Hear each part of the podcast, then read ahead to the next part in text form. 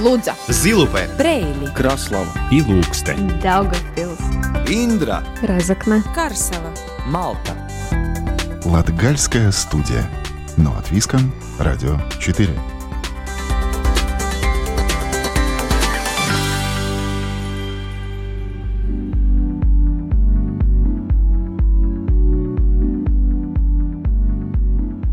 Приветствую вас, дорогие друзья! В эфире Латвийского радио 4, программа «Латгальская студия». У микрофона Сергей Кузнецов. Прошлый год программа завершилась циклом «Латгалия на рубеже стран». Я и моя коллега Ивита Чиганы ездили по поселкам приграничья, э, которые в основном расположены рядом с границами России и Беларуси. Разные места, разные люди, разные истории, но есть моменты, которые объединяют все эти места. А В первую очередь это количество жителей сокращается. Население стареет, молодежь уезжает. Работы в поселке нет. Единственная возможность это или если в волости есть крупное крестьянское хозяйство или какое-то среднее производство, то это уже считается успехом. Следующая проблема – закрытие школ и что провоцирует очередной отток населения. Как говорится, смотри пункт первый. Потом дороги в том смысле, что по ним не всегда легко проехать или добраться до нужного места. Кроме этого, не всегда доступны медицинские услуги. А, И напоследок из печального, что бюджеты властей сокращаются, а функций и обязанностей нет. Тем не менее, есть и просвет в этом безнадежном описании. Э, Это, в первую очередь, люди, которые там живут, патриоты своих родных мест. И нередко именно активная жизнь держится за счет местных энтузиастов, но их тоже больше не становится. И сегодня с гостями программы постараюсь обсудить причины происходящего и, конечно, пытаться понять, какие есть перспективы. И сегодня в дискуссии участвует э, исполнительный директор Аугждавской краевой думы Петерис Залбе. Петерис, добрый день. Добрый день. А, Директор Бикерникской основной школы в Аугждавском крае Алексей Мацкевич. Добрый день. И Илона Кангизер, директор Музея счастья в Индре, это Красловский край. Илона, здравствуйте. Добрый день. Еще раз спасибо всем гостям, что пришли. И если я вначале обозначил основные проблемы, то, наверное, начнем вот с дорог. Потому что сегодня как раз в Латгалии снегопад, снежно, снова вернулась зима, э, морозы. И Алексей, вот, к примеру, когда мы договаривались, я обсуждал, что кто сможет приехать, вы мне с утра написали такой смс, что есть сомнение, что получится ли добраться. Э, Как удалось добраться из Бикерник вот сюда, в Даугавпилс, где сегодня происходит запись? Ну, к сожалению, конечно, дорога заняла намного больше времени, чем обычно, потому что занос на государственной дороге, по которой я передвигался сегодня, ну, очевидно, что никто не чистил и в ближайшее время не собирается это делать. Если говорим, э, чем это может сегодня грозить, я, честно, не знаю, как школьный автобус пойдет сегодня. По моим наблюдениям, снег уже по колено на некоторых участках, да, если дорожные службы успеют расчистить, очень хорошо, нет, ну, наверное, будем искать альтернативные способы, как доставить детей домой. А, Илона, вам тоже нелегко было добираться. Я расскажу свой опыт, потому что вот Индр был один из тех поселков, э, где я сам туда ездил, разговаривал с жителями. И Я ездил в декабре, и тогда это тоже был снежный период, и сворачивая вот с основной трассы э, Краслова и до границы, вот поворот на Индру, а местами казалось, что это просто сплошное белое полотно, даже границы дороги сложно было как-то найти, как сегодня. Сегодня это все усугубилось, потому что не прекращается снег, э, сильный ветер и заносы э, ну, просто ужасные. В сторону поселка, когда ехала, прошел грейдер, и я надеюсь, что когда я поеду обратно, все эти сугробы, которые есть на второй полосе, они будут расчищены, и я более-менее смогу добраться домой. Но если бы грейдер не прошел бы, я думаю, что мне пришлось бы как-то где-то ночевать.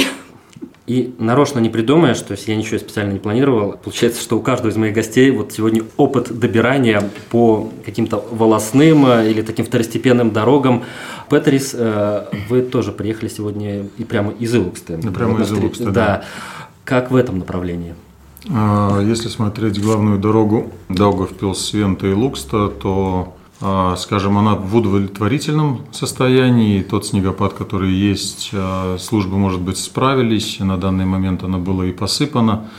Но автоводители вели себя очень осторожно, потому что не благоприятные условия для езды. Под, под снегом есть замерзший лед, и это, конечно, чревато тем, что могут быть вечером могут быть аварии, но Здесь хотелось бы затронуть, может быть, не так, как главную дорогу, но общую ситуацию с Латвией Волсцелюстур, это с, в последние два года, а то, что я вижу именно по Аукшдолговскому краю, то к нам начали относиться к основным дорогам, может быть, да, техника проходит своевременно, асфальтные дороги проезжаемые, но те дороги, по которым у нас едут школьные автобусы или те дороги, где люди должны добираться на работу, они идут по остаточному принципу. И э, принцип на данный момент у Латвии Свалсцелюстур это такой, сколько людей стало жить на селе, сколько людей стало жить, э, им не надо добираться никуда, они, если хотят, пускай переселяются дальше в город жить, но это неправильный подход, и это неправильная государственная государственная политика о том, что а, искусственно село уменьшается, искусственно край уменьшается, и людей просто заставляют из-за вот таких неблагоприятных условий на зиму переселяться куда-то жить в другое место, но не все люди могут содержать две собственности, одну в деревне, одну в городе. То, что в силах э, нашего самоуправления, то, что в силах э, краевого самоуправления убрать своими грейдерами дороги или дополнительно приобрести технику, чтобы обновить а, парк. Мы этим занимаемся и в бюджете 2024 года тоже планируем улучшать эту ситуацию. Но а, я скажу так, что и по разговорам с людьми, проживающими в Аугждуговском крае, а, ситуация такая, что дороги края лучше содержатся, содержатся чем дороги государственные. Я хочу согласиться с Петерисом, потому что э, вот такая политика, она не только, ну, как бы влияет на тех людей, которые там остаются, она очень негативно влияет на развитие бизнеса, туризма. Никто не поедет по такой дороге, каким бы прекрасным объектом выставка или какая-то э, коллекция у вас не была бы собрана. И вот точно так же, да, волость очень старается, они вовремя выезжают, расчищают свои внутренние дороги, но именно государственные дороги, которые не относятся к категории повышенной важности, ну вот такие, как основная, допустим, А, А4, по-моему, вот наша, это Рига-Витебск шоссе считается, эти дороги по остаточному принципу. И, в принципе, насколько вот по моим наблюдениям. Ну, время от времени их чистят, но обрабатывают для того, чтобы там не было льда, очень редко. Возможно, за этот сезон я видела два или три раза. Да, Алексей, я знаю, да. что вы, вот ваш участок – это дорога Даугавпилса на Краславу и поворот на Бикерниеки. Там э, пару раз в год, вот в учебный год точно всегда вы что-то пишете по поводу вот ее качества, что именно школьный автобус вот опять застрял, не может доехать. К сожалению, да, год от года повторяются эти истории, но здесь я больше хотел бы сказать о значимости дорог и об этой ситуации, Сергей. Ты точно знаешь не понаслышке, когда мы вместе э, боролись за то, чтобы государство заасфальтировало свой участок дорог для Бикерники, и что это для Бикернерской волости сейчас означает. А если мы говорим про школу, то количество учеников с того момента, как мы начали вот бороться за эту дорогу, увеличилось в три раза из-за асфальта, только из-за того, что доступность Э, в первую очередь городским жителям. Доступность э, учебного заведения стала намного проще. Во-вторых, опять же, новые рабочие места. Это и э, учителя, это и ассистенты, которые сейчас привлечены к работе в школе. То есть пошло развитие школы, школа требуется спросом, каждую неделю новые заявления от родителей и так далее. Все благодаря дороге и, еще раз говорю, это вот важность и значимость инфраструктуры вообще в жизни целого государства. А какое решение тогда? Что делать? Да, Петрис, э, вот вы обозначили, что это политика государства отталкивать. Мы выясняем, что наоборот, надо как-то все это как минимум хотя бы чистить, держать в порядке. Ну, давайте простая статистика. Да, то есть я человек цифр, я человек, который основывается на статистику и на те данные, которые существуют а, на задекларированных людей. Сравниваем 1 января 2024 года и 1 января 2023 года. Группа детей 0,6, минус 96 детей – в Волжоговском крае. 0,6 это ну, до 6 лет. До 6 лет. С 7 до 15 минус 50, 16 до 18 минус 18. Группа 19-25 минус 50 человек. То есть это те дети, которые должны идти в наши школы, которые должны пользоваться той инфраструктурой, которую создало самоуправление. Но дальше мы видим то, что даже при работе этой инфраструктуры люди не могут доехать до нее, люди не могут добраться, люди не могут ждать часами, когда он пойдет на работу и а, совместно ребенка, значит, он не может своевременно оставить в детском садике или в школе, и родители принимают решение детей перевести в другие самоуправления. Это или Даугавпилс, это или Екапилский край, Акнисте или Ливанский край, Ерсика, куда, куда люди а, просто отвозят своих детей из-за того, что ему удобнее или ему ближе по пути отвезти этого ребенка. И таким образом минус 250 человек, которые могли бы завтра быть основой края и создавать новые семьи в краю и уже дальше работать а, и проживать здесь, да, то есть то на данный момент я вижу такую государственную политику, что вот этими службами и определенными вещами несодержания государственных дорог или несодержания а, государственной инфраструктуры, оно приводит к тому, что у нас остается просто пустое приграничие – и нам тогда говорят, извините, вашу дорогу не надо делать. Да? То есть у нас есть две дороги, которые обещаны государством и внесены в план АТР, то есть это административная территориальная реформа. Это дорога вышки Ницгала это дорога с Крудалина Краслова, которые внесены в план и обещаны сделать еще два года назад. То сегодня, как самоуправление, мы должны бороться за дорогу П-69 с Крудалина Салина о том, чтобы доказать в министерствах, что она нуждается для людей, там есть инфраструктура самоуправления, там есть бизнес, и этот доступ до каких-то мест досуга или развлечения, да, то есть, которые люди могут потратить, и в том же самом это место жительства людей. А нам говорят, у вас недостаточное количество, у нас есть другие приоритеты, и получается, что в приграничье самую главную дорогу мы должны доказывать, что она необходима. Да, то есть, а потому как бы вот это вот отток населения с края в город или дальше в Ригу, он продолжается. Он будет продолжаться, ну, я как смотрю по той государственной политике, которая сегодня происходит, то в ближайшие 10 лет э, ничего не, не ожидается лучшего, а только худшее и худшее. Но инфраструктура, которая у нас существует, она просит дополнительных расходов и, и ремонтов, и содержания, и дополнительно точно так же и зарплаты людям, которые работают в самоуправлении. Вы все, конечно, знаете, что существуют государственные правила, которые очень подробно и четко описывают, как должны содержаться дороги э, в зимний и в летний период э, такой-то такой-то категории. Принципе, если бы соблюдать все эти правила вот так, как там все описано, э, мы жили бы нормально, и мы могли бы добраться там после, допустим, двух часов окончания снегопада, там чистятся такие дороги, после двух часов начала чистятся такие, все там посыпается, когда толщина льда такая-то, такая-то. К сожалению, я вижу, что эти правила, государственные правила, они не соблюдаются. И нет механизма, который мог бы контролировать соблюдение на месте вот этих мелких, ну как бы мелких, больших, крупных законов и правил, которые уже существуют и придуманы и разработаны. О чем можно говорить, если в Краславском крае всего три муниципальных полицейских? Нет возможности эту структуру сделать больше. А муниципальная полиция – это те люди, которые наблюдают, как соблюдаются э, жителями правила, допустим, содержания своих дворов, там, покошена ли трава, э, вырублены ли кусты на земле, которая считается сельскохозяйственная, не зарастает ли оно там сорняками и так далее.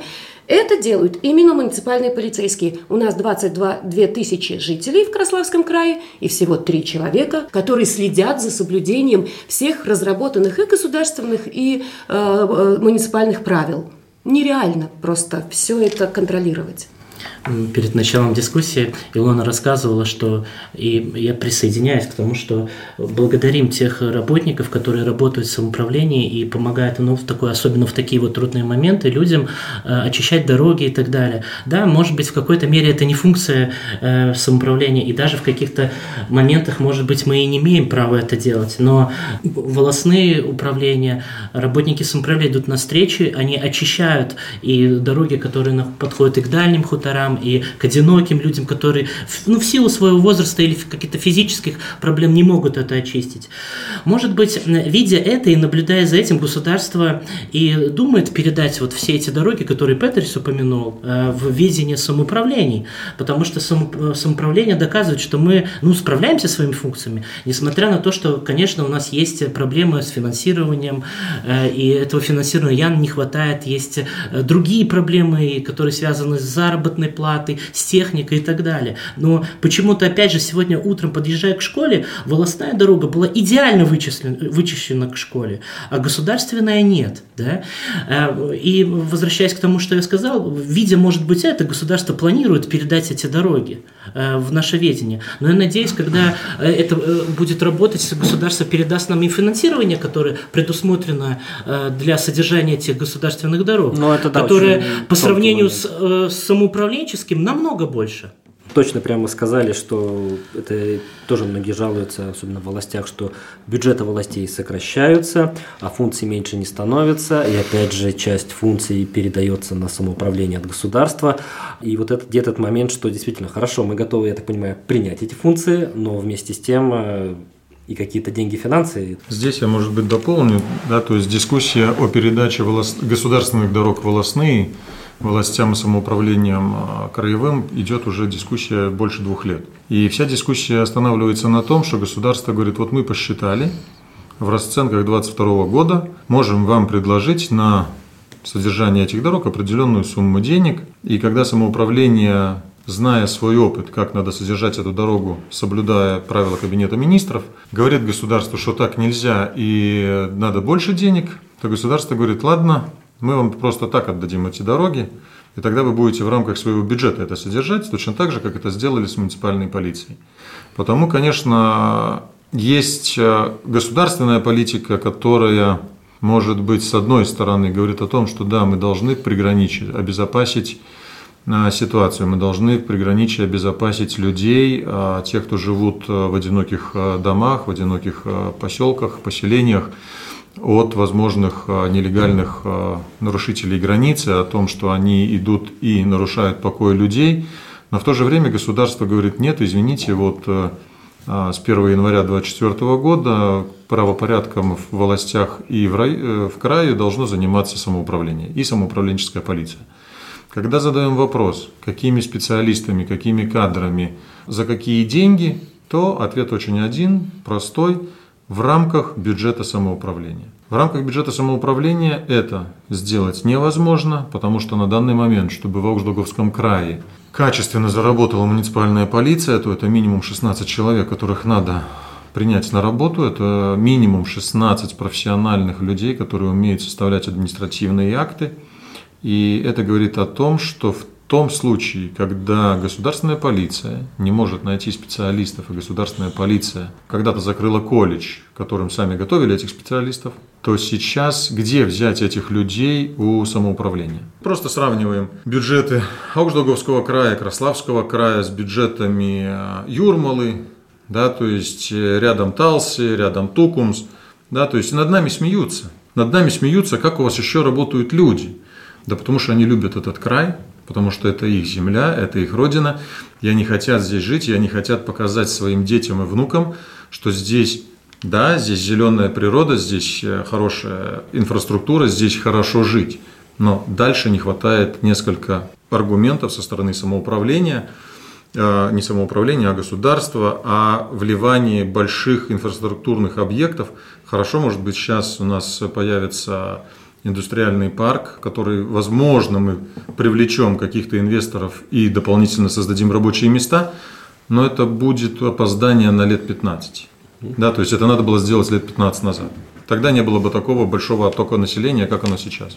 Если же говорить о рабочих местах, там, где я бывал, это вот Деменская волость, э, Салиена, опять же потом Каплова, Индра, я часто слышал от людей разных поколений, что с удовольствием бы остались здесь жить. Э, ну, не с теми, с кем я разговаривал, а что их внуки, дети с удовольствием бы здесь остались жить, но нет работы. В принципе, обычно называют только три сферы, где плюс-минус что-то есть. Если какое-то одно-два предприятия, это уже очень-очень классно. То есть это или крестьянские хозяйства, но многие из них справляются с силами собственной семьи. Здесь, понятно, идет каких-то более крупных. И опять же, надо понять, что современное сельское хозяйство – это так все механизировано, и там не требуется ну, десятки человек.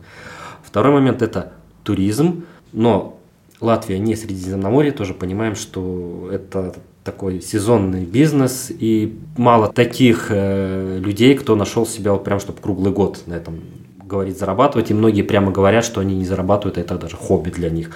Ну и, не знаю, какая-нибудь лесопилка или какое-то другое предприятие производства, это, наверное, ну, тоже вот редкость, что-то там буквально, чтобы до 10-20 человек работало. Как вы видите эту проблему? Э, Илона, вот если говорить про Индию, я знаю, там есть где-то неподалеку швейное какое-то производство, да, что-то. Вроде как все звучит оптимистично. Да, у нас есть филиал Латвилна, но там работает один человек. Они очень удачно работают, прекрасно выезжают на всякие ярмарки, шьют огромное количество и постельного белья, и каких-то с наполненных шерстью одеялами. Это пользуется безумным спросом, и даже туристические группы, которые летом приезжают к нам, вот какие-то туристические гиды, они уже знают, что у нас есть это предприятие, и вместе с посещением музея у них следующий этап посещения этого предприятия для того, чтобы закупиться. А, у нас в Индре основные работодатели – это, конечно, ну, самоуправленческие государственные структуры, школы, там, медицинское учреждение, а, железная дорога и крестьянские хозяйства. У нас есть одно крупное крестьянское хозяйство, очень крупное крестьянское хозяйство, оно считается одним из крупнейших в Южной Латгалии – у них около 40, по-моему, работников, которые у них работают. Но поскольку современные крестьянские хозяйства, они не только модернизированы, у них техника очень современная. Это всякие валтры, валты, валметы, классы, э, комбайны и техника повышенной ну, как бы сложности и модерна. То есть есть тому, что и, не каждого посадишь. Туда. Да, в том-то и дело, что тот контингент, который остался в деревне, э, он просто, его никто не пустит в этот трактор. У него не хватает специализации для того, чтобы там сесть и поехать и работать. И поэтому в это крестьянское хозяйство люди на работу едут из Краславы по этим же дорогам.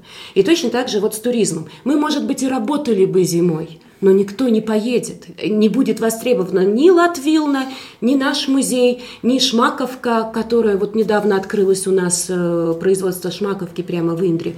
Оно не будет, никто не поедет по таким дорогам. А, и проблема специалистов. Иногда волость не может найти тракториста, который не пьющий, который ответственный, который может э, сесть и работать. А, ищут социальных работников, а, ищут учителей. У нас была огромная проблема, когда ушла учительница химии из местной школы. И нигде не могли найти учителя химии во всем Краславском крае, которая согласилась бы ехать, ехать вести уроки. Э, искали продавца в магазин. Э, владение латышским очень минимальное у кого-то. И приезжают на работу. Вот я знаю, что одна продавщица приезжает из Петруи, э, кто-то приезжает из Робишник. То есть в Индре не нашлось даже женщин, которые могли бы работать продавщицей в магазине. Не хватает квалификации. Ну, здесь такая вот складывается парадоксальная ситуация, которую вот то, что вы, Илона, обозначили, и которую слышал не раз, что с одной стороны, я слышу, я бы работал, нету рабочих мест, ничего предлагает. А с другой стороны, я слышу, вот те же крестьяне, еще какие-то предприниматели, мне нужны люди, и а никто не идет, предлагая. Здесь в чем проблема? Не та работа или, может, действительно предлагают копейки, а человеку тогда уж лучше я на пособиях посижу, Петрис, Алексей, вот ваше, ваше мнение. Ну, здесь я согласен с Илоной, потому что, в принципе, она и ответила на этот вопрос. Она назвала те э, отрасли, где действительно есть э, потребность в кадрах, и это не секрет. Медицина, э, в Волждолгавском крае. Действительно, мы ну, нуждаемся в семейных врачах. Э, образование – учителей не хватает, и я могу назвать десятки вакансий, вот просто вот так вот по школам, где требуется и какой специальности учителя. Социальные работники, и большое спасибо, опять же, тем людям, которые продолжают работать, будучи на пенсии, выполнять э, эти задания. Я полностью согласен, что мы не можем найти квалифицированную рабочую силу, которая на, на технике тракторной могла бы работать. Вот. И не только потому, что там ну, какие-то проблемы есть с алкоголем и так далее, мы не можем им предоставить ту зарплату, за которую они могли бы ну, содержать, содержать свои семьи. Я не говорю о том, чтобы просто достойно содержать свои семьи, потому что ну, исполнительный директор не даст соврать, это большинство людей в Уждаугавском крае, те, кто работает в самоуправлении, мы получаем минимальные зарплаты. Да, и если в современном мире э, можно э, достойно жить на минимальную зарплату, если ты являешься единственным ну, кормильцем в семье, то ну, я очень сомневаюсь. Тогда закономерный вопрос. Что делать? То есть, получается, тогда, ну, плюс-минус все идет по плану, приграничье пустеет, люди разъезжаются, то есть, ну, мы не можем обеспечить тем, что, да, мы вот это обозначили, специалистов нет, зарплаты не конкурентоспособны. Отвечая на этот вопрос, э, нам бы очень бы здорово было бы перенять опыт наших северных соседей, в частности в Эстонии, где есть государственная политика и где прямое финансирование для того, чтобы люди могли проживать. То есть, в принципе, по большому счету, грубо говоря, люди платят за то, что они живут в деревне. Это на государственном уровне? На государственном уровне. А, насколько я понимаю, пока в Латвии обратная система, то есть это муниципалитеты изворачиваются кто как может, чтобы ну, привлечь тех же медиков. Да, я бы хотел бы еще раз вернуться к цифрам, да, то есть и когда вот а, журналисты пишут, да, то есть а, Ауждоговский край уменьшился на 750 человек. Да, то есть я залажу чуть глубже и смотрю, кто эти люди. Да, то есть есть часть людей, которая умерла, есть часть людей, которая родилась. Но для меня самый главный показатель – это 318 человек в молодом возрасте уехали. 318 человек – это активных рук, которые могли создавать здесь добавленную стоимость и которые здесь могли создавать бюджет самоуправления края. Чего не хватает? Не хватает. Да, как их оставить? Да, то, да, что мы обозначили, то есть все на данный, на данный момент, а, хотя а, повернулась политика государства, и это очень правильно, что те инфраструктурные объекты, которые строятся за европейские деньги, на этих объектах, так же как и вот Алтоп сейчас будет в Лоциках, должна быть зарплата не меньше средней отрасли. Не меньше средней отрасли это значит полторы тысячи восемьсот на, э, на бумаге для специалистов, которые будут работать на этом заводе. И по сути это высокие технологии. Это высокие технологии, это даст возможность нашим же людям не уезжать работать на, на похожие предприятия в Ригу, в Литву или в Эстонию, а оставаться работать здесь на месте. Потому сегодня надо менять, менять мышление, менять подход. Хотелось бы привести один пример государственной политики. Край самоуправления может взять кредит на так называемые приоритарные проекты. А депутаты Уждоговского края поддержали в 2023 году освещение четырех властей. Да, самоуправление взяло кредит – Кредит на проведение данных работ 400 тысяч евро. Как вы думаете, какая на сегодняшний день ставка в Валскасе на займ? 6,1%. 6,1% дает 400 тысяч заработка государству на самоуправлении. Это государственная политика, когда мы разговариваем с нашими коллегами и с немцами, они говорят, вы шутите?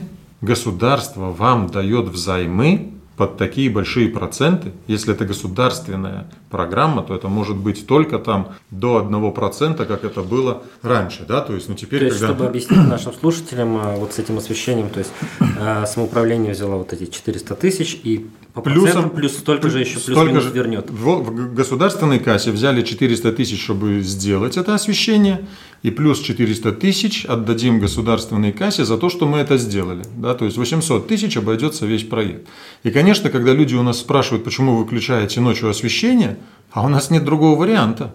Да, то есть мы обеспечиваем то время, когда человек должен вернуться домой, когда он должен поехать на работу, но когда люди спят в властях, мы выключаем свет, да, полностью его гасим, потому что мы должны заплатить государству, в первых за дорогое электричество, второе это за дорогое проценты. Да, то есть это подход государства на данный момент, как развивать регионы и как помогать регионам. К сожалению, далеко мы так не уедем и далеко с бюджетами мы тоже так не сможем делать. Просто один пример а, по процентным ставкам. 22 год. Обслуживание кредита Валскасса 50 тысяч евро, а 23 год 757 тысяч, 24 год запланирован 1,2 миллиона. Это выплаты по проценту. Это только выплаты по проценту. То есть миллион двести в 2024 году. Какие, какие можем мы сделать дороги, какие мы можем сделать дополнительные инфраструктуры, какие школы мы можем содержать, если миллион государство просто забрало. Самое актуальное это, наверное, демография, уезд э, жителей. То, что я опять же слышал э, из своих поездок по приграничью вот в прошлом году, и в принципе с такими же тезисами сталкивалась моя коллега, о том, что Молодежь уезжает, старики остаются, но вот вроде как жизнь появляется летом. Ну, то есть приезжают те же внуки, дети обратно в родные места, но это вот на эти там 2-3 месяца, а потом опять все затихает. Но я себя поймал на мысли, что в какой-то момент и эта связь тоже прервется, то есть уйдут те старики, которые являются этим связующим звеном, А, ну, может быть, вот эта молодежь еще будет приезжать какой-то период, но и в конце концов она и забросит эти там, дедовские, родительские хутора, и это места совсем, эти места совсем опустеют. Э, слишком сгущаю краски. Ну, я, может быть, начну, да. да то есть э, не все, не все так черно, как вы рисуете, потому что если мы смотрим на то, что сегодня происходит с продажей имущества или запросом на покупку земли для строительства частного дома, то это как раз молодые семьи, которые 40-50, у которых есть дети э, и которые еще идут в учреждение самоуправления в школу, то они на данный момент они не готовы полностью переселиться в край, потому что край тоже не готов со своей стороны. Объясню почему. Вот скажем, у нас есть а, средняя школа в Вышках, в Шпогах, которая находится, да, то есть Шпоги Видус школа, и рядышком находится музыкальная школа и художественная школа Шпоги.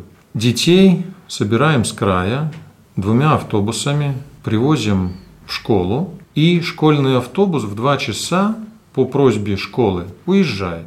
Рядом есть музыкальная школа. Рядом после двух есть э, спортивные занятия, но часть детей не могут туда попасть. Не могут попасть, потому что родители в городе на работе, или один родитель за границей, второй дома, он присматривает младшего ребенка, он не может забрать старшего ребенка со школы. Потому сейчас мы меняем тоже подход со стороны самоуправления таким образом, что если мы ребенка привезли, то мы максимум стараемся данного ребенка удержать до полпятого, даже до пяти, и только потом его вести домой. И таким образом мы пересматриваем внутри свои функции, а мы вот а, сделали эксперимент, это был эксперимент в октябре месяце, а, спортивного организатора, которого оплачивает а, самоуправление в Малиновской волости, ликвидировали, потому что там было полставки, и не могли полгода найти человека, кто бы работал бы на 0,5 ставки. А вместо этого дали 2 часа тренерам баскетбола в Шпокской школе и в Лаческой школе о том, чтобы они 2 часа по два раза в неделю вели занятия баскетбола просто как физкультуру, дополнительно после школы. Как вы думаете, вы есть результат или нет результата? Ну, если не гадать, есть не результат, томите. да, есть результат. А, на эти занятия приходят и мальчики, и девочки разных возрастов. Они заинтересованы быть при школе, при спорте.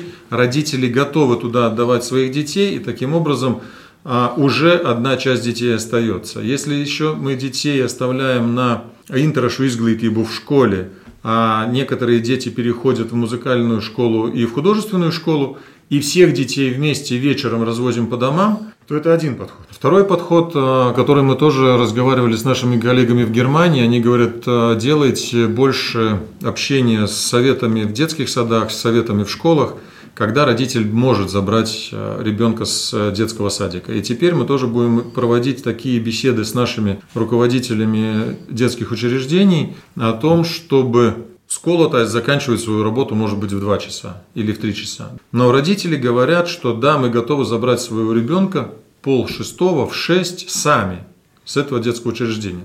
Тогда, конечно, самоуправление может идти навстречу и, объединив группы, например, там с 4 до 6, присматривать будет человек этих детей, которые в садике. Таким образом, мы тоже можем сделать шаг напротив родителям, которые работают в городе, но живут в волости, для того, чтобы им показать, что те учреждения самоуправления, которые на данный момент созданы, они как раз для них, и, и мы прислушиваемся нуждам родителей. И это будет один из шагов, который я расцениваю, что он даст возможность еще больше привлечь семьи в край, потому что в крае довольно достаточно много родительских домов. Родительские дома, мы видим, что люди хотят жить в них, они хотят их содержать, они не готовы их продавать, они живут часть э, какой-то летом, может быть, или там от э, апреля до ноября, но не готовы жить зимой, потому что нету до конца вот этого досуга, который могли бы обеспечить самоуправление теми э, работниками, которые есть в силах самоуправления.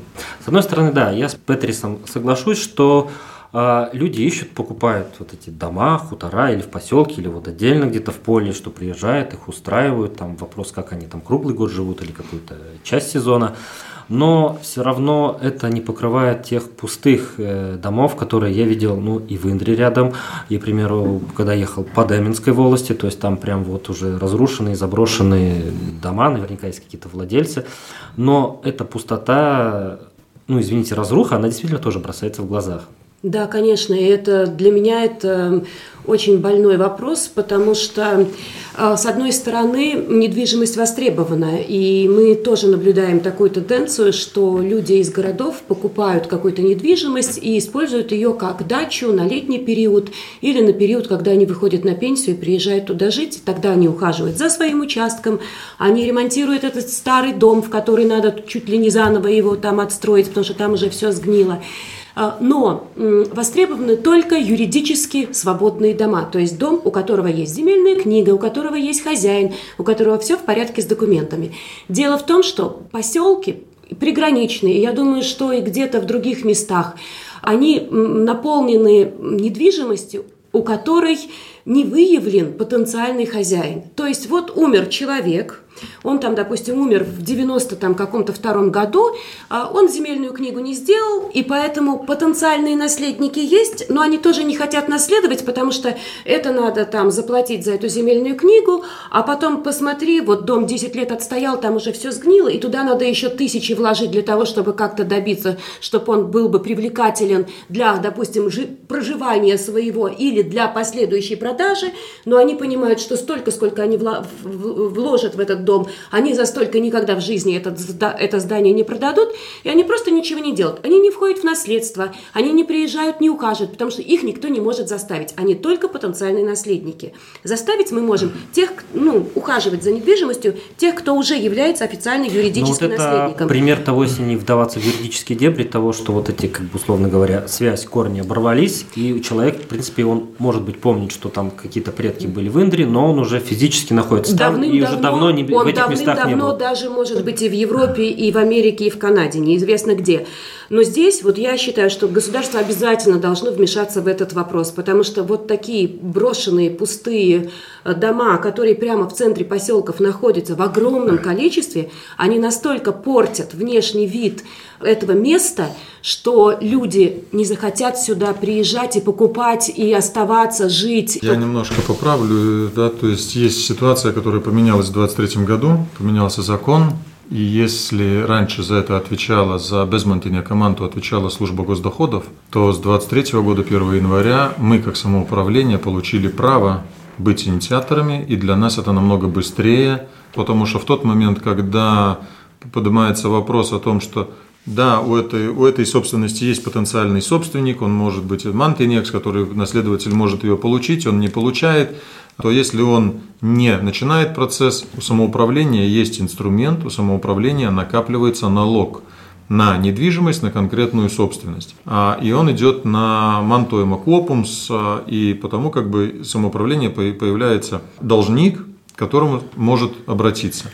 И, конечно, для того, чтобы уменьшить деградированные территории, уменьшить количество таких объектов, то в Аугсдоговском крае мы в прошлом году начали 5 процессов, а в 2024 мы будем продолжать, потому что это не дешевый процесс. Сначала надо подготовить всю, бум, всю бумажную документацию, и в тот момент, когда ты получаешь право с данной собственностью работать, ты ее должен продать через судебного исполнителя дальше. Да? То есть, ну, это хотя бы какой-то путь, о том, что самоуправление может или для какой-то функции самоуправления для музея или для нужд самоуправления взять собственность и ее содержать, или если она деградирует э, территорию, там полуразрушенный дом, то хотя бы дойти до того момента, что есть судебный исполнитель, который его будет продавать с аукциона хотя бы за те деньги, которые вложило самоуправление, и найдутся покупатели, которые по-настоящему купят, приведут в порядок, снесут деградирующую территорию, сделают новую.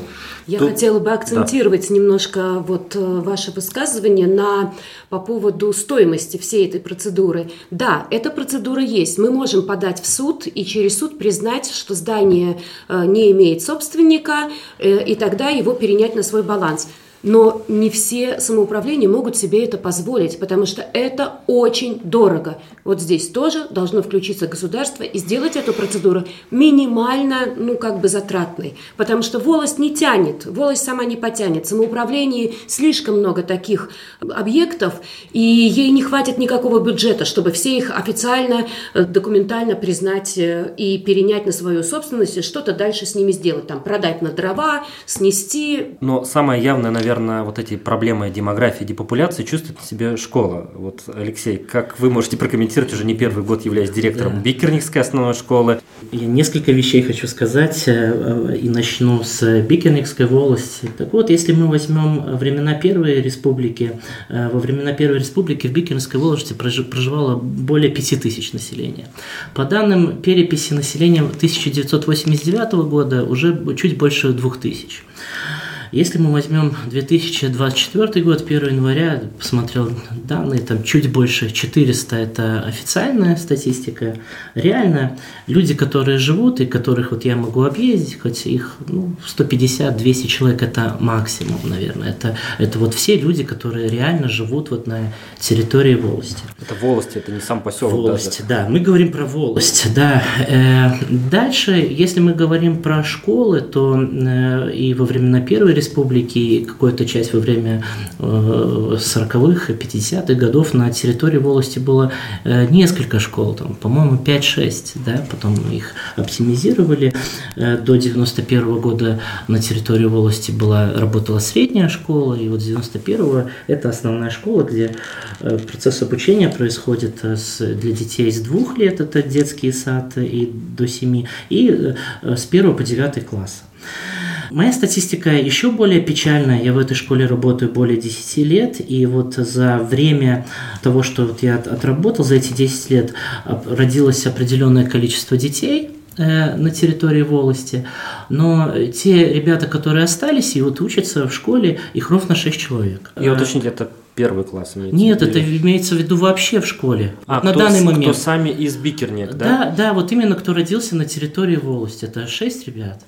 А все остальные из других властей, чтобы э, наши слушатели так немножко да, поняли, о да, чем речь. Да, то есть шесть ребят, которые родились на территории волости, продолжают учиться на, и проживать на территории волости. А учеников сколько? 150, 159 э, сейчас, 159, на данный момент 159. Но не все так печально на самом деле, потому что, например, если Сергей захочет переехать в Бикернике, то вряд ли он в самом поселке найдет свободную квартиру.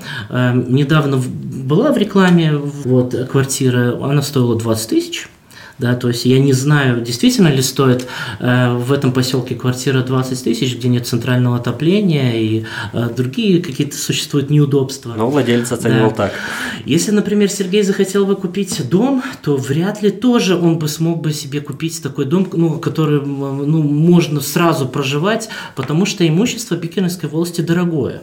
Э, это несколькими, конечно, э, э, причинами можно объяснить, но то, что волость пользуется спросом и, земельное имущество, недвижимость пользуется спросом, говорит о том, что какое количество иностранных граждан, а также жителей других регионов приобретают. То есть, если выехать за пределы поселка и проехать, то можно увидеть домовладения очень красивые, да, но этих людей связывают с этой местностью только то, что на, на, территории волости находится их дом. Да? Э, в большинстве случаев это иностранцы или, или, или рижане. А, что касается школ, э, твой вопрос актуальный. Да, сейчас идут острые дискуссии, и в принципе мы находимся в таком положении выжидательном. Да? Ждем, что нам предложат и э, предложения, какие внесет министерство и правительство в целом, потому что они разрабатывают на данный момент новую модель финансирования финансирования. На данный момент сказать, хорошая это, ну, благоприятная ли это модель финансирования для нас или нет, э, одно точно можно сказать, что под угрозой находятся средние школы, которые находятся на территории края. Ну, это в первую очередь Земгольская школа, в которой вот мы с тобой были, э, Салинская школа средняя, вот, в какой-то мере Шпокская школа тоже, потому что э, там есть, существуют строгие, строгие количественные критерии, да, и, к сожалению, наша школа по количеству учеников эти критерии не, не, не выполняют. Также есть критерии, которые на основные школы относятся. И здесь э, большинству наших школ самоуправления повезло, потому что мы входим, если будет опять же в этой модели это учитываться, так называемая пограничная, э, пограничная зона, ну там 30 километров расстояния от границы. Но опять же, на нашей территории нашего края самоуправления существуют школы, которые не входят на, на эту территорию. И опять же у нас стоит вопрос, а что делать с ними? А таких как минимум три школы да? И э, очень многое в данном случае, э, в, в, в данной ситуации зависит от государства.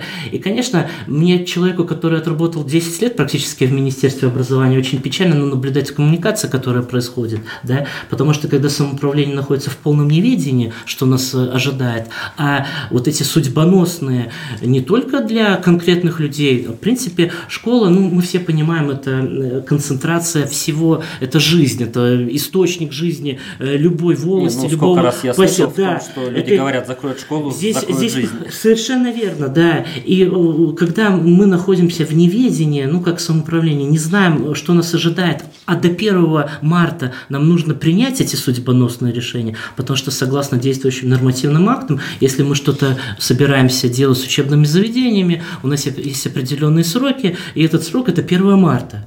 То есть, по большому счету, у нас полтора месяца, ну, чуть меньше уже осталось, чтобы принять какие-то решения. Вот. А заключить я хочу сказать следующим, то есть, так как судьба меня связала со многими властями Уждаговского края, живу в одном, работаю в, в другой волости, то многие люди стали замечать и в последнее время говорить, что жить на селе могут позволить себе только богатые люди. Потому что затраты на жизнь, когда ты хочешь жить полноценной жизнью, да, там, например, э, выбрать наличные с банкомата, которые находятся за 32 километра там в городе, да, или к парикмахеру сходить, там, или купить для супруги цветы да, в цветочном магазине, которого вряд ли есть э, в некоторых властях. Для этого нужны лишние затраты на э, дорогу, на транспорт и так далее. Но я считаю, что у нас в переграничии не все так печально, потому что я, как представитель вот этой туристической именно э, сферы, я хочу сказать, что несмотря на то, что у нас нет высоких гор,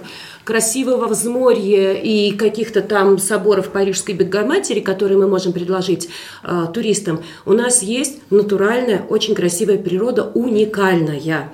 То есть э, Краславский край как, ну вот возьмем локально, да, это потенциальная возможность для какого-то мелкого туристического бизнеса открыть свой гостевой дом, который может успешно работать, потому что отдых в тишине, на природе, когда кусают комары, квакают по вечерам лягушки, он очень востребован. Вот я э, познакомилась года два тому назад, э, у нас э, недвижимость купил э, гражданин Германии, он преподаватель туризма, в том числе он преподавал немного в Латвийском университете.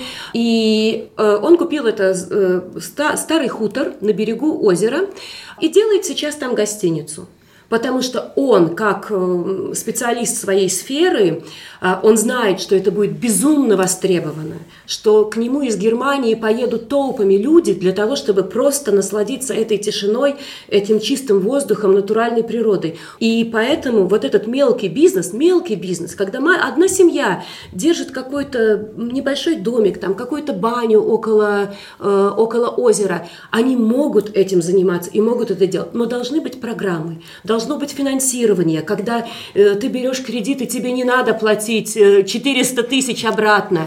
Э, у тебя должны быть какие-то льготы для того, чтобы ты начал свой вот этот мелкий бизнес, потому что за счет мелкого бизнеса село будет жить. И будут рождаться дети и оставаться. Но это, опять же, да, такой пример э, позитивный в том плане, или это люди, которые приезжают, они видят, что они могут сделать в этом месте, то есть как-то его развивать и развиваться сами. А еще один такой позитивный момент, который, наверное, из того, что я вынес из этих поездок, это в каждом месте э, есть ну, один, два, может, три, четыре человека. Это вот такие энтузиасты своего места, своей малой родины. То есть они, несмотря... Они не то чтобы эти люди, я их не, не хотел бы их назвать люди в розовых очках, они прекрасно видят все эти минусы и депопуляции, и проблемы с рабочими местами, и отъездом людей, и вот этой некой заброшенностью, безысходностью, но тем не менее они вот э, пытаются поддерживать какую-то жизнь, это, не знаю, там культурную, бытовую, социальную, то есть чтобы что-то двигалось, а не просто умирало. Илона, я вот причисляю вас к таким людям, потому что вы одна из тех, кто вот доказал, что вот это самый парадокс, что можно сделать музей не просто, а музей счастья. То есть э, это вот пример э, в Индре. Как вы можете вот отметить? Действительно, многое зависит от таких вот локальных двигателей, бы я сказал, одного, одного-двух людей, которые могут завести остальных. Музей, хочу заметить, что музей счастья это не был мой индивидуальный, это была коллективная работа. А, да, я считаю, вот у нас привыкли говорить, незаменимых нет. Нет, есть люди, которых невозможно никем заменить. А, ушел э, хореограф из художественной школы, и в нашей художественной школе закрылось хореографическое отделение, потому что просто не нашли специалиста. Есть люди, которых невозможно заменить, и чей, чья работа и чей вклад в развитие место в развитии культуры, в какую-то культурную жизнь, оно невозможно его, ну как, даже оценить. Я понимаю, что эти люди работают и готовы работать за минимальную какую-то плату. Да, я думаю, что да, очень много зависит от людей, которые вот просто любят свой поселок, просто в нем живут и пока не видят э, не имеют желания куда-то уезжать, куда-то передвигаться. Хотя, да, зимой скучно. Зимой очень скучно, и, и э, темнеет рано, заняться нечем. Мы ищем какие-то развлечения, мы, мы ездим куда-то на какие-то концерты, но это опять-таки нас ограничивают дороги. Да, это, наверное, все-таки очень энтузиазм, очень важен и, и, и очень нужен, очень важен, и повезло тем э, местам, городам, поселкам, властям, в которых есть такие люди. Потому что там, где таких двигателей нет, таких, э, там все умирает. Петрис, такие энтузиасты, это вот такие помощники, скажем так, самоуправления или головная боль от таких а, активистов? А, настоящие энтузиасты своего дела – это помощники самоуправления потому что это те люди, которые готовы меняться и подстраиваться под нужды а, своих клиентов и жителей края, и жителей определенной волости. Это те люди, которые готовы в рабочий день работать а, до 8 часов вечера, когда все возвращаются со школы, с работы, и с ними продолжать работать культурно культурную жизнь, или это кружки, или это танцы, или это какие-то другие мероприятия и которые готовы работать и в субботу, если это необходимо, и в субботу провести мероприятие. И, конечно, самое главное, на что опирается самоуправление, это наши жители. А вторая часть – это туристы, которые могут приехать сюда в сезоне. И потому как бы демисезонье – это тогда, когда мы должны подготовиться и сделать какие-то свои домашние работы, поменяться, поменять свое мышление, поменять свой подход к определенной продаже продуктов или к определенной продаже какой-то туристической услуги. И только тогда мы можем понять, вот так же, как и а, пример про немецкого человека, который переехал сюда на жизнь. Я могу сказать, что у него гарантированно будет а, а, этот бизнес, потому что он будет продавать свой бизнес только на выставке в Германии. Но мы почему-то едем и продаем свою, свои все услуги, едем продаем в Литву, едем продаем здесь в Риге, едем продаем, может быть, в Эстонии, показываем, что это вот наши ближайшие соседи, которым нам надо. Эти ближайшие соседи к нам не приезжают, они уже наелись. Да, то есть нам надо идти дальше, нам надо взять того а, человека, который может заплатить здесь за полторы ночи, который может заплатить здесь смело за три ночи и совместно создавать туристические маршруты. Мы не можем в Латгалии, не создавая общий туристический маршрут, конкурировать друг с другом, потому что мы можем только добавить каждый следующий путь, следующую остановку, следующий момент – Почему? Потому что мы слишком маленькие. Да, мы можем съездить в Индру, посмотреть на музей счастья. Это сколько? Час. Дальше что?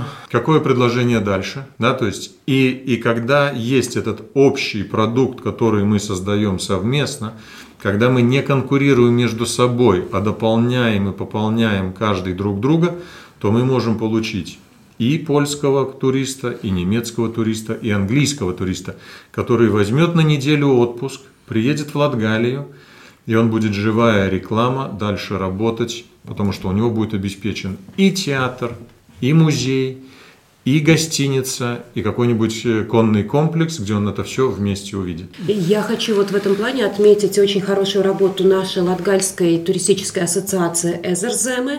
Мы очень совместно работаем со всеми самоуправлениями Латгалии и разработаны очень многие совместные проекты, совместные тропы. Одна из последних, допустим, это пешеходная тропа вдоль приграничья, называется она, вот так и называется Эзерземе. Это от Валмеры вдоль границы ты можешь до Даугава-Слоков э, дойти пешком. И мы прекрасно давно уже поняли, что ради одного музея никто в Индру не поедет. Это должен быть комплекс, это должна быть гостиница, это должно быть какое-то развлечение, это должно быть Аглонская базилика. То есть на все, это должна быть Шмаковка, это должен быть хороший э, обед где-то латгальской кухни или еще какой-то другой. Мы это давно очень поняли и в этом плане, в этом направлении, конечно, работаем. Но теперь, конечно, нам очень-очень хотелось бы, чтобы еще появлялись бы э, местные какие-то люди, которые могли бы дополнительно предоставить эти услуги. Ну, слушая своих собеседников, еще несколько вещей хочу сказать. Говоря про себя, то я, ну, я не являюсь мест, ну, как-то коренным жителем Мождаугавского края, да, но за все время работы я точно не жалею о том, что сюда перебрался. Э, со временем сюда вот перебралась моя супруга, которая является врачом, и таких специалистов, как она, всего два в Латвии, да, и мы этим гордимся. Дети пошли и, и учатся, ну, на территории нашего региона, как минимум. И э, знаете, да, наверное, если есть какая-то цель в жизни, идея и так далее, можно жить э, в любом месте, да, и, и здесь, конечно, спрос в первую очередь с тебя, а не что тебе может дать, а что ты можешь э, дать для самоуправления, да, и слушая собеседников, я понимаю, что таких людей в нашем регионе достаточно, а это залог успешного развития нашего региона. Наверное, уже тогда резюмируя, потому что мы обсуждали очень разные темы, которые в какой-то момент э, скатывались в абсолютную безнадегу.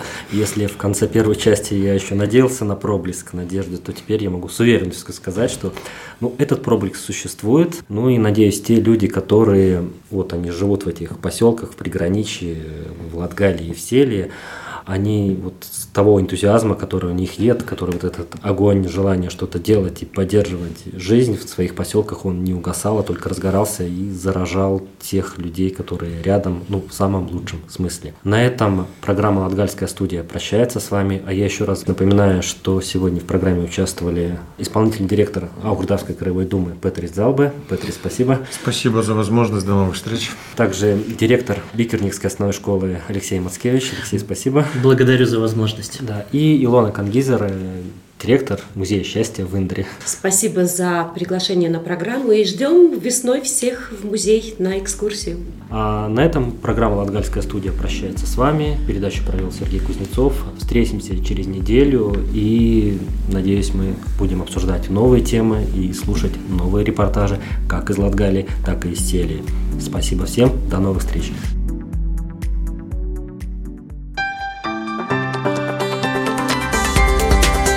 Лудза, Зилупе, Брейли, Краслава. И Ilūkste, Daugavpils, Индра, Разокна, Карсела, Малта.